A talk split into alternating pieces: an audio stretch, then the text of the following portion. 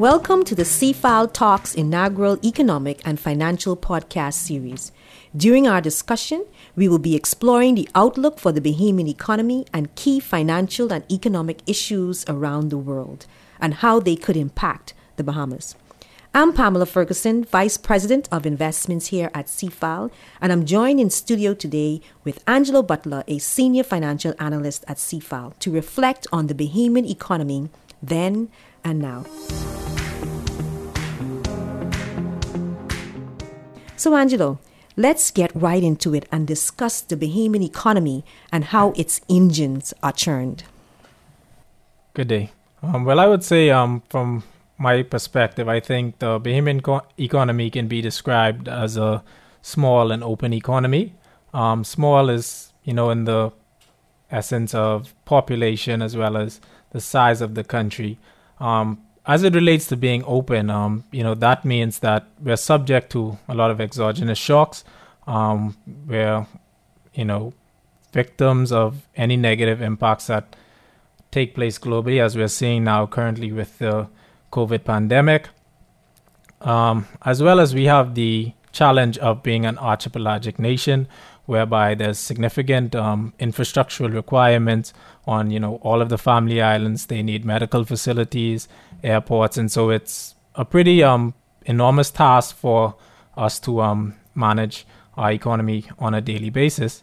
Um, I think we all know the traditional sectors that drive this economy, tourism being the biggest. We also have, you know, some agriculture here and there. Um, there's financial services, real estate, um, which are the primary, and then we have a few export markets which we source. Um, as I mentioned, tourism is pretty much the driving force, and you know today we're seeing the impact that that dependence is having on us. Um, we also have financial services, which previously would have, you know, provided significant economic activity, um, but we've you know begun to have some challenges in that due to geopolitical issues, um, which has kind of increased our dependence on tourism. Now, one reason why we're heavily dependent on tourism is because our survival or our nature heavily depends on our ability to earn foreign currency. Um, you know, everyone knows that the Bahamian dollar is one to one with the US dollar, or slightly lower if, you know, some persons factor in conversion rates, etc. But, you know, we import just about everything. And so the US dollar is very important to our economy. And one of the largest ways that we um, sourced US dollars is through tour- tourists coming here, spending money, visiting our hotels, eating in our restaurants. Um, and that will, you know, be a primary driver for the economy going forward. I would also say that those reserves are what sustain the peg. Um, and, you know, that is very important in our way of life. Um, being able to import all of the goods we need, the food, the oil, you know, even the stuff we purchase for fun, um, all of that depends on our ability to earn foreign reserves. And so that's pretty much just a summary of how our economy functions, in my in my opinion, um, how we survive, how we got to where we are today.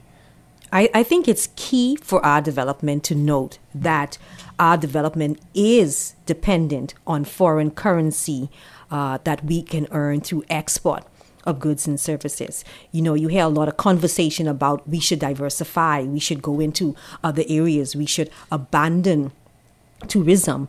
Um, but the fact of the matter is, any diversification will have to be able to generate those foreign currencies that we need in order to survive and grow. And I, when I look at it, I see where last year tourism net receipts was about $3.24 billion.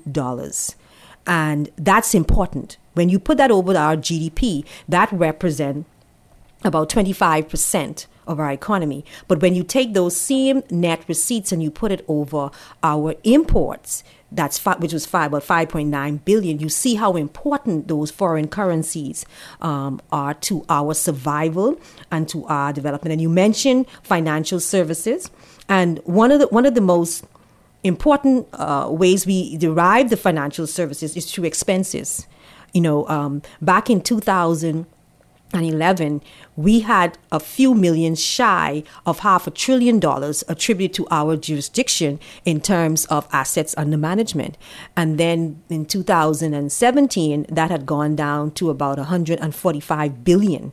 But the overall economic impact was not felt. If you if you go down from a few million shy of a trillion to 145 or so billion dollars, you would think that there was going to be a substantial economic contraction, but it, there wasn't that because we predominantly get funds from uh, the for the international financial services in the form of expenses. They rent, they pay salaries, and that contribute to our reserve. And another way Another important factor for our economy as well is foreign direct investments. Um, that's important for us in, in how we currently derived uh, our tourism dollars. And last year, the net foreign direct investment was about 265 265 million and when you when you drill down further you see where those uh, foreign direct investments are really land transaction and then company equity so yeah, so our our economy um, is heavily dependent on on foreign currency earnings, and I think that needs to be noted. That needs to be understood, and so that when we build to try to diversify and when we build to try to grow this economy, that is taken into consideration. Because, like you mentioned, our dollar you can't go into the international market with our dollar to get a conversion because it's just not tradable out there. And so we need the foreign currency earnings to come in so that we can use the monies to purchase or import to over 80% of, uh, of goods and ser- goods that we imported into the country. Yes, and I think for the foreign direct investment side of it, I think we've you know, traditionally relied on those anchor projects, those big significant projects, but there's only so much of those we can have. And I think going forward, we have to look at how do we find more niche or smaller um, foreign investment investment projects to, um, you know, help us to continue to go forward. You know, with that said, I think we can kind of say that, um, you know, events in the past as well as the current have had an effect on us. So Pamela, in terms of you know looking back on the Great Recession in 2007, 2008, um, as well as Hurricane Dorian and now the COVID pandemic, how would you say um, the response today compares to the response um, back then? Well, it's interesting to note when you look back at the the, the Great Recession. Um, that we experienced in 2008, 2009, that the FNM administration under the leadership of Hubert Alexander Ingraham presided over uh, uh, the, the, the, party during that time. And now we are dealing with another uh, crisis, and the Free National Movement again is in the seat of governance uh, to help to manage this crisis.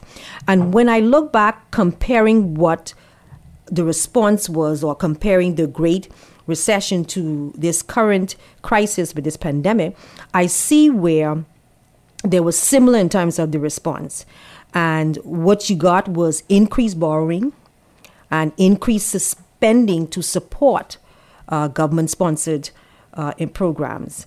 And actually, uh, out of the Great Recession came the unemployment benefit scheme um, that was introduced uh, back in 2009, and then it was made um, permanent via legislation in 2010. So, borrowing is a way that we responded to that um, that crisis back in 2007 sorry 2008 2009 and we're doing it again. So prior to the great recession uh, our government borrowing was totaled 2.6 billion dollars and that was just about 30% of gdp and the, the, the, the benchmark for developing countries like the Bahamas in terms of debt to GDP was 40%. And they say if you're going over 40%, you are in uncharted territory and you're in dangerous ground. And so prior to that Great Recession, our finances, our fiscal position was conservatively managed. Uh, foreign currency borrowing back then, prior to all of this, was only 296 million.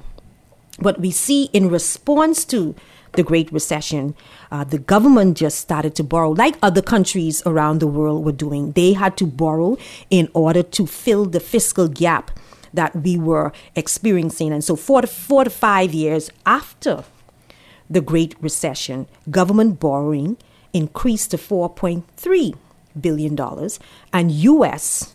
borrowing or foreign currency borrowing increased to $1 billion, a little over $1 billion. And you see, that is dangerous territory. There has to be a way where we can, where we can fill the gap in terms of our fiscal position without putting ourselves out there to the point where we are borrowing and down the road it's going to have effect. And I, I think we haven't come out of that. We haven't come out of that uh, that state that we were in in terms of deteriorating fiscal position because today now uh, government borrowing is 8.24 billion dollars or 66 percent of GDP, while foreign borrowing has increased to over 3 billion or 25 percent of GDP. Yes, and I, I think an interesting thing to notice that, you know, as the government borrows more, the risk profile of the country increases, um, and you would see interest rates as well begin to, you know, continue to increase. And, you know, at some point, you know, when does it become unsustainable? Yes, you can borrow borrow the money, but if you're going to pay 10, 11%, as some of the, you know, US dollar government bonds are trading at, um, you know, at some point it becomes you know too expensive for you to borrow and you have to come up with alternate um solutions whether it be cutting back some discretionary expenditures or um you know increasing taxes of during this of course i think you need to continue to support the we- social welfare programs um and so i commend the government for increasing that during a time like this um, you would need strong programs to help persons get through. But we have to find the balance between ramping up this debt as well as the amount of interest we're going to be paying just to service this debt going forward.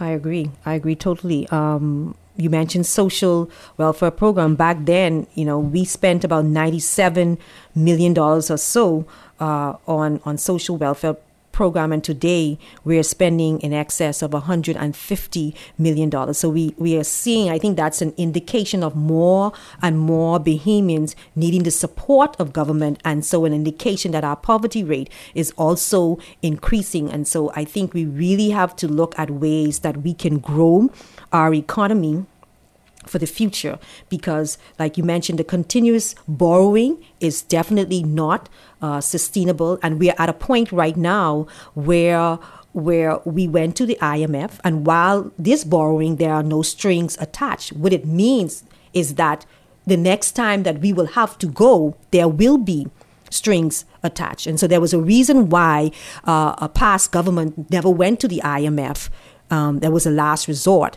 And so I think we we are we are an uncharted territory, and it really need to have a plan in order to navigate ourselves out of the state that we are currently in. So when we look at those twin events, the Great Recession and right now the pandemic, um, how do you think uh, Angelo, we can navigate ourselves out of this situation? And is there, are there any parallels that we can learn from what was done back then that we can implement for today? Well, definitely. Um, you know, it's always said that history repeats itself. Um, and so, of course, this is in the first pandemic. Um, you know, there have been several pandemics during history. Um, on the health side, I would say one thing to notice that, um, you know, pandemics don't go away as quickly as we want. I know everyone's looking towards 2021. But you know, there's no magic bullet that on January 1st we're gonna wake up and it's gonna be gone. And so we have to accept the reality that this could be here for 12 to 18 to 24 months. Um, and taking that over to the economic side, I think we should be careful in, you know, expending all of our resources immediately. You know, do we just jump in with a massive stimulus program right now? Um, whereby you know in six months we may need additional stimulus. And so should we you know we should make sure that we have adequate social welfare programs but you know make sure that we prepare ourselves if this lingers longer than we do. Also from an economic side um you know there's a traditional high unemployment decreased trade contraction in gdp and decline in economic activity that's expected. Um, but what i think has puzzled many is the you know many of the theories that we learned in school, the economic theories are irrelevant. Um, you know, if you told someone in 1995 that the U.S. government would run a one trillion dollar deficit in a growing economy. They would tell you there would be hyperinflation, the U.S. dollar would collapse, um, and you know it it would be a really bad time. But today they're about to run a three trillion dollar deficit, and interest rates on thirty year bonds in the U.S. are below one percent. And so it's kind of you know a lot of the theories we thought were relevant or would help us to get through a time like this you know, have kind of been thrown out the window, and you know, the world is just seemingly trying things um, to respond to this. Yeah, I think also um, you mentioned the high unemployment and the, the, decreased trade and the decline in economic um, activity. I, I think, though, that also the, the, the, the key that we have to learn from what has happened in the past to apply today is we must prioritize human welfare and human capital. And so what the government is doing to, to address it, governments around the world, including the Bahamas, I think must be done and continue to be done as much as we possibly can. We have to look out for protecting individuals and protecting as well uh, uh, businesses. And we also, I think, need to have a thorough understanding of the crisis in its immediate and long term impact. And alongside that, we must also have an effective plan for long term economic uh, recovery. We need to map out that plan even as we address the current issues, and that plan must be supported with legislation. We must not just say that we're going to do stuff, but we must go and support that uh, with legislation. We also what we also can learn from the past crisis of the Great Recession is there there must be more investment in infrastructural product. Infrastructural investment is key to our economic development. And and in, in talking about infrastructure investment, it must be accessible and it must be reliable. And we know that we are challenged. And those infrastructural investments are electricity, water, transport, and that's land, marine, and air, and also telecommunication. So we need to find a way in order to have these these investments accessible, and they also must be affordable for Bahamians um, in order to help with our economic development. So I think those are some of the things that we can learn from what happened in the past to implement it today. Yeah, I think once you're borrowing for productive assets, um, I think over time it pays for itself, and you can better explain that um, to your citizenry. So, given that we um you know understand the implications on the government's finances, um, what you know policy measures or shifts should the government um look to use to address um I guess the future that's coming after this? Well, it's important to note that even prior to this pandemic, we had some challenges in the country. We had record high debt levels and relatively high debt ratios. We had stagnant revenue growth and we had weak long term economic growth. And so it's expected that this pandemic would exacerbate all of these um, issues that we are having. So we were prior to this pandemic in a fragile economic position, and it's, it's only expected with the increased borrowing. I think for the for the previous fiscal year, 2019 2020, our deficit skyrocketed to 700 plus million dollars. And and the government is expected to have a deficit of this current fiscal year to the tune of 1.3 billion dollars. So we expect you know higher debt to continue. We expect lower revenues because economic activity was brought to a halt. Uh, we also expect uh, domestic private investments to contract uh, because of the uncertainty. And we also expect an erosion of physical and human capital due to closure of businesses and also issues that we're having with school. So I think in response to this, what needs to be determined is we need a better social protection system for our people as, a, as one of the most important response that we can give. I mentioned that as a result of the Great Recession, we got the unemployment benefit that was tacked on to national insurance. So I think we really need to look at pension reform and put in legislation um, that that that citizens of this country, as long as you're working, will have access to a pension plan where you contribute to the plan. So when issues like this occur, then we can uh, address. I also believe that national insurance need reform. We need to, to look at reforming national insurance. Successive administration use national insur- the National Insurance Fund as a part of their fiscal policy strategy. You know, if you need a little funding, you go to national insurance to get the money. And so um, sometimes, out of desperation, there's no thought about is this investment good for the fund and will produce the return that is needed um, for the fund. Because if you're saying that you have 1.2 or so billion dollars in assets, then why is it that you are concerned when you just expend 100 to 200 million? I mean, you should have, you know, good wiggle room in order to support persons during this crisis. And to that point, I think, um, you know, the Fiscal Responsibility Council, that's a good strategy to look at at NIB. Um, you have you know leaders of various financial communities, whether they financial, whether it be engineering. You have someone from healthcare, but privately selected boards where they can nominate someone that sits on the board, and so you don't have that you know direct political influence. You can have more independence. Um, and I think you also would breed more confidence in in the system itself um, going forward to the point on NIB. So the actual unemployment rate is about 54%.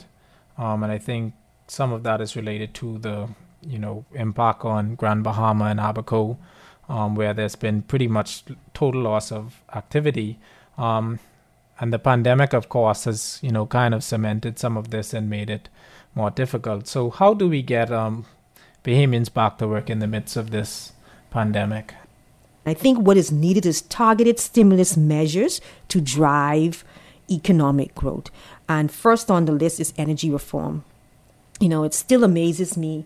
We are a country with our natural resources of the sun, and we are not utilizing that in order to reduce the burden on the Bahamian people and businesses. And successive administrations come in and, and, and give lip service when they're in opposition to energy reform, but when they come into office, it's the same old uh, policies that they that they implement, and there's no resolve to our uh, energy reform crisis. I think the government should also, um, you know, do some feasibility studies on our natural resources, um, just to see what is there, how much these things cost, what capital do we need, and whether or not, you know, it is something that is actually um, you know feasible for us so that we can get rid of some of the the notion out there that we're sitting on you know billions and trillions of dollars worth of um and so if we can do the feasibility studies we can maybe possibly create new industries in those segments um particularly high skilled um areas where we could expand our knowledge and capacity I agree totally. I think one of the challenges with the government in terms of natural resources is the cost to extract the natural resource and have it in, in, in final form for the market. And so I think that's intimidating. And so they would probably rather, if, if you're told that you need 200, 300 million um, um, in order to in order to just extract this and get this ready for market. I think that frightened governments, um, administrations away from that, and so they allow the natural resources to some, in some cases, sit idle or allow others to come in and to develop that natural resource. Right? I agree. There needs to be a feasibility study. You need to be honest about the findings and honest about what the government is prepared to invest in order to have those natural resources extracted and be used in a final product. So, Angelo, the pandemic has no doubt had a catastrophic effect on the lives and livelihood of Bahamians. If there's a positive in the midst of this pandemic, I would say it's an opportunity for us to change course or to reset and innovate. I think one thing that has come to the forefront is the status quo will just not do. Do you have, Angelo, like any positive that you can um, can reveal about this pandemic? Well, I, I would say, um, you know, I know it seems difficult and, you know, it seems, you know, for some like the end of the world, but, you know, we, we are not in this alone. And I say that as an individual as well as a country. You know, the entire world is going through this. Um, just about every government has the same deficit issues, debt issues, unemployment, economic contraction. And so I think, you know, there needs to be a global solution to this. Um, how do we, as a world, get through this together. Um, So, and the Bahamas should continue to do as much as possible to make sure that we do not get left behind in whatever decisions are made going forward. Well, that brings us to the end of a wonderful discussion, Angelo, and we will definitely have more of these honest and direct conversations on the state of the Bahamian economy and, of course, provide suggestions on the way forward. Thank you, audience, for tuning in. Please do visit our website at www.cfal.com for future CFAL Talks podcasts.